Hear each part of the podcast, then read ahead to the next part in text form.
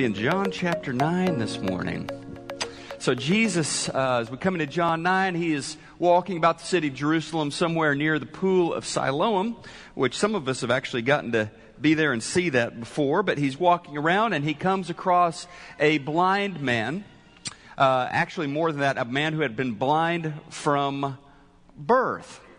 And uh, I have a real problem, I, th- I think we all, probably all do, uh, kind of imagining what that would be like. Um, because blind from birth, the man lived with no visual reference. He had never seen anything. So you've got to even imagine, or try to kind of imagine, but it's impossible. Even his dreams at night as he's asleep, it was it was sound, it was it was smell. It wasn't. He he didn't have. He didn't know what an image was. And so there he is, blind from birth. The disciples felt pity for this guy. I don't know how you could pass by somebody in this state and not feel your heartstrings being tugged. And so they jumped to the, the question, why? Why? Why would God let this happen? Another step, maybe he sinned. Maybe this is some sort of punishment. So, so did, did he sin? They asked Jesus. Did his parents' sin is a result of their iniquity that this man was born in this state? And, and Jesus says, gentlemen, the why question is off base. This, this blindness is not a payment for some sort of sin, for some sort of wrongdoing. This situation is in front of us for the glory of God. This is an opportunity for people to witness the work of God. And so Jesus, he, he, he spat on the soil there, scooped up a little of this dirt, wiped it and spread this mud, smeared this mud across this guy's eyes, and simply told him, go wash in the pool of Siloam, which means sent, sent. Go wash in the pool of Siloam. Interesting to me, Jesus doesn't even, if you pay attention to the text, Jesus doesn't even stick around to see the after picture, to see this man sighted. Jesus heads off. He says, I've got work to do, verse four. We must act quickly. We are busy about the Lord's work. And so as the water washes the mud away, the man has the first time ever sensation. He can see. World floods with lights and color and, and motion gifted to him by this Jesus who has disappeared at this point. And you kind of get the idea, if you read the story closely, you get the idea he must have been pretty popular, at least well known, because everybody around there starts talking. They're looking at him, and, and the neighbors and the folks around there are commenting, this guy looks familiar. He he looks like that blind beggar who we used to talk with all the time, and really nice guy, but it, it can't be him, obviously, because this person has sight. And he's like, no, no, it's me. It is me. I was that blind beggar, but now I can see. Another happy ending. Eh, not so fast. Jesus once again chose to heal on the Sabbath day. And once again, the Pharisees have got a problem with that. They bring the healed man. I mean, just think about this. They bring this healed man in for interrogation. They bombard him with questions. How questions? What questions? Who questions? Who did this questions? And, and the Pharisees then, after their questions, they began to make pronouncements. The Pharisees loved to do a lot of pronouncing. Jesus isn't from God. We know this because he healed on the Sabbath. Godly people would not work on the Sabbath, verse sixteen. Now, to be fair, other Pharisees weren't quite so sure. They were asking, but how could a sinner perform so obvious a miracle? And so the group was, was divided. They, they turned their attention back to this ex-blind man. They said, "What do you think? What is your opinion of this man, Jesus?" Verse seventeen, uh, I think he's a prophet. Verse nineteen, more questions.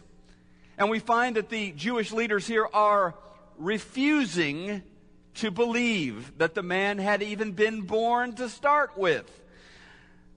Ah, now in chapter nine, we begin to see a different kind of blindness. There are those who refuse to see. Bring his parents in. And so they go and round up this guy's parents. "Hey, Mom, hey, Dad, is this your son?" "Well, yes." "Was he born blind?" "Yeah, he was born blind." "Okay, then explain to us how," the how question. "Explain to us how exactly he came to see."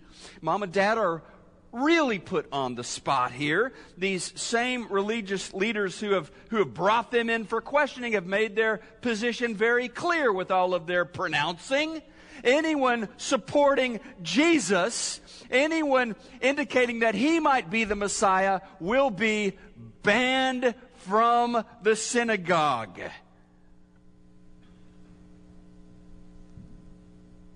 You promote Jesus, you get blacklisted instantly. Instantly, you become an outcast. Usually you had to work to become an outcast a little bit, but no, if you supported Jesus instant, you got fast-tracked. Your application went right through outcast, all right? So Mom and Dad, they tread lightly. How was he healed? Um, well, he's our son. And he was born blind, but as to how he was healed, we can't speak. You can, you can ask our son. He's of age. He's an adult. And so the leadership brings this man back in for round two of questioning. "Hey, buddy," verse twenty-four, "Hey, buddy, God deserves the glory if you were healed. Praise God. Don't praise this Jesus character. He's a sinner." Hard to keep up with all the pronouncing. Well, verse twenty-five, I, I, I just don't know whether or not he is a sinner. Here's what I do know. I was blind. Now I can see. Then rapid fire staccato questions from the Pharisees. Angry questions. What questions? How questions? What did he do? How did he heal you, they ask. I really love this guy, by the way.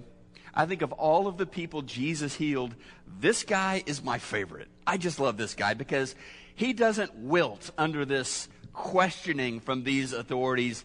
He bows up. "Look, guys, I already told you.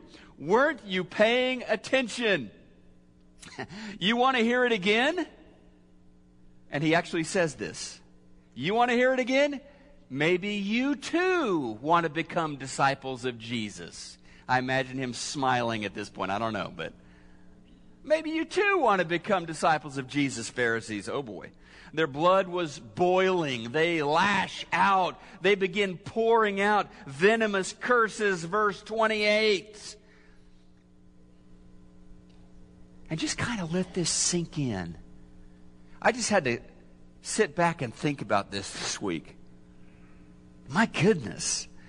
I mean, what a day for this man.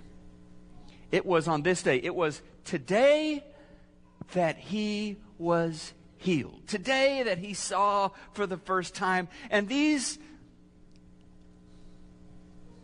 religious people, these religious people, they aren't high-fiving him. They're not congratulating him. They're not smiling.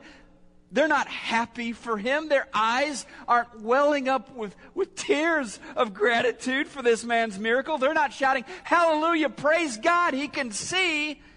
No. They curse him. The English Standard Version says they reviled him.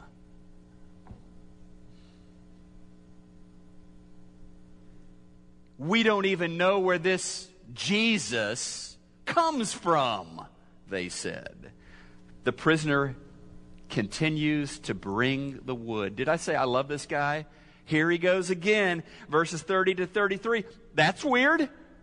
Rabbi Jesus has been walking around town, healing all sorts of people, performing signs and wonders. Undeniably, the power of God is at work through this man, and you don't even know where he comes from? That's rich, Pharisees.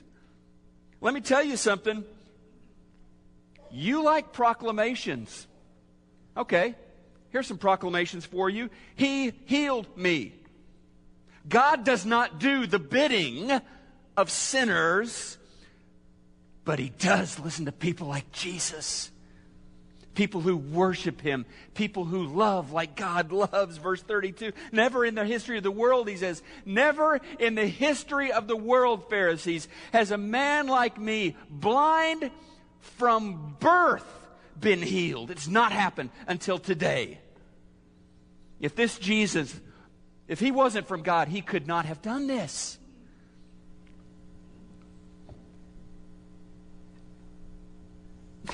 Mic drop, you know? I mean, what can they say? The argument is over. They lost. And so they do the only thing left that they can do. Verse thirty-four, they say, are you trying to teach us? And they expelled him from the synagogue. News travels back to Jesus, and Jesus sets out to find this formerly blind man, and Jesus encounters him finally and says, hey, do you believe in the Son of Man? The blind man says, Son of what? I, I don't even know what that means. And Jesus says, oh, you've seen him. It's me. And at this, verse thirty-eight, the blind man, formerly blind, says, yes, Lord, I believe. And John records that the blind man began to worship Jesus. Mm. Jesus then says, I came into this world to give sight to the blind, and to show those who think they can see that they are blind. And there were a few Pharisees standing nearby this conversation, and they interject, hey, wait a second, are you trying to say that we're blind? And Jesus said, oh no, I'm not saying that you were blind. If you were blind, you would be without guilt. But you walk around, around pretending that you can see. So much packed into this story in John chapter nine. And I just want to finish this morning with a few words. The first is a word about faith. A word about faith. And it is this. Faith is a journey. Faith is a journey. There is a, there's a progression. Faith is alive. Faith is uh, organic. Faith is on the move. It, it grows in spurts and not always in the same direction. It goes up. It goes down. It's, it's dynamic. It struggles. It matures.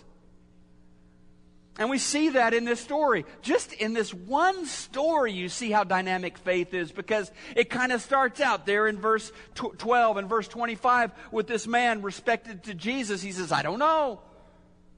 Where is Jesus? They, I don't know. Is Jesus a sinner? Verse twenty-five, I don't know. And then this, verse seventeen. What's your opinion about this man who healed you? The man replied, I think he must be a prophet. Faith is beginning to bud. It's beginning to awesome. Jesus has has come through for him, and he, through his own experience and thinking about that experience and everything else he's heard about Jesus, is coming to believe in Jesus. There's a real connection between this man from Nazareth and God. There's no denying that. And then later on, verse thirty-six, he says, I want to believe. There it is. There it is. I want to believe. This is not a man refusing to believe. This is a man open, searching for belief. The Pharisees had decided they would not believe. They had pre-decided that. This guy wants to believe. And so verse thirty-eight by the end, yes, Lord, I believe. Even in this story, there's this progression. Um, faith doesn't always grow in the same direction necessarily. It's not a straight line sort of thing. Faith is not on or off. It's not either or or. Faith and doubt, by the way, faith and doubt are partners. Faith and doubt work together. That's a word about faith. There's a word to leaders in the story. Here's the word to leaders. You've got one job. Get them to Jesus.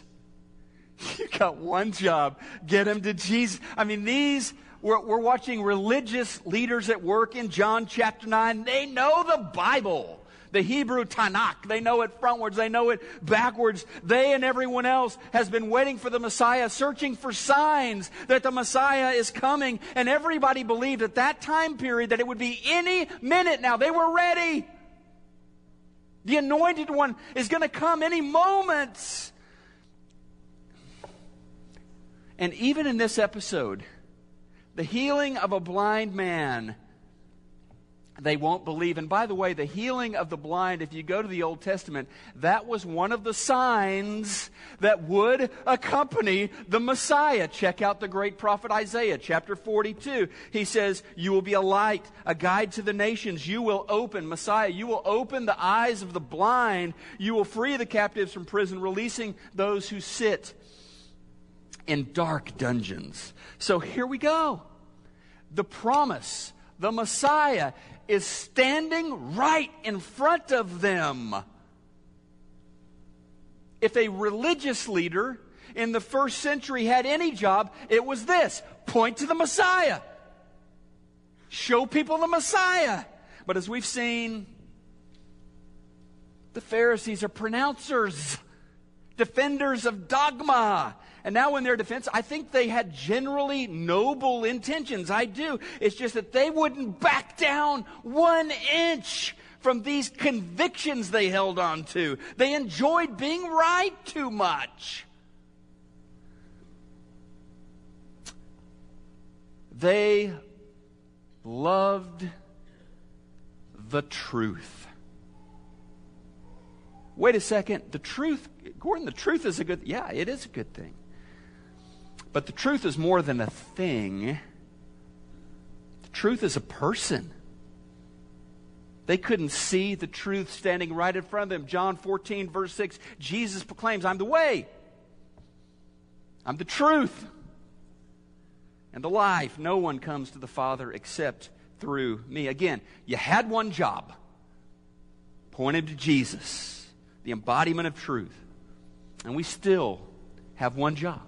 Get people to Jesus. Now, rewind back to the very first chapter of John. John is going to tell us something very important in John one, verse seventeen. And I want you to read this with me. For the law was given through Moses. Grace and truth came through Jesus Christ. Let's read that again. For the law was given through Moses. Grace and truth came through Jesus Christ. Don't forget the and. It is easy, and I mean this, it is, I would say it's far easier to be a grace or truth person. Some people are more into grace. They just loving on people, showing compassion. Never say the hard thing, though. Never preach the hard truth. Or give the difficult counsel to somebody. Don't, don't say anything that makes people uncomfortable. Just, just be all about grace. Other people are truthers. I mean, they tell it like it is, man. They go around pronouncing. They're not afraid to alienate or offend. They may even like it a little bit. Hey, I'm just doing my job, you know. But according to John one seventeen, Jesus isn't a grace or truth Messiah. He is a grace and truth Messiah. And so I need to be, as a follower of Jesus, I need to be a grace and truth disciple. Not grace or truth disciple. And so to get people to Jesus means extending grace. It means telling truth to people. Be a grace and truth disciple. By the way, we're blessed here with a group of shepherds who are grace and truth shepherds, who don't just easily lean one way or the other, but struggle with grace and truth, struggle to find Jesus in different situations that they deal with. And I'm grateful for that. Finally, so many questions in this text. We'll wrap up here. So many questions. A word to searchers. The most important question, this is spiritually speaking, the most important question is the who question. It is the who question. In John nine, you've got, I counted this up this week, four why questions. You've got seven how questions, and there are a dozen who questions. As the old adage goes, it's not so much what you know, it's who you know, as it turns out. And the disciples, at the beginning of chapter nine, they are, they get hung up, right, on the why question. They have, why is this man suffering? Why was he born blind? Did he sin? Did his parents sin? And why questions, they can be pointless, sometimes even poisonous. Why does he have AIDS? Must have done something terrible. Must be an awful person. Why did her house blow down in the hurricane or the tornado? Uh, must have had it coming. Why is this family living in poverty? Must be their bad choices. Must be low character. Why questions? Let's just put it this way. Um, it's not wrong to have your why questions. But the wise disciple doesn't always need to ask why. So there are why questions in chapter nine. There are how questions in chapter nine. How, verse ten, were your eyes open? How, verse sixteen, is it that now he can see? But there's a better question. It's the who question. The blind man asks this question in verse thirty-six, who is this Son of Man? Who is he, sir? Verse thirty-seven, you have seen him and he is speaking to you. The who in the middle of this story is Jesus.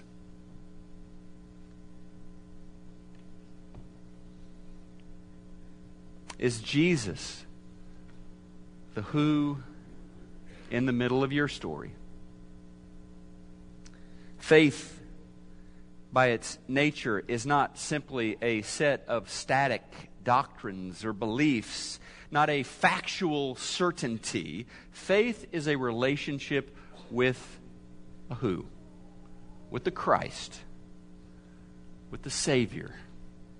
And if you would like to move forward in your relationship with Jesus this morning, whatever step that is, we would encourage you, we would applaud you to take that stay, step, because our mission is, mission is to get you to Jesus.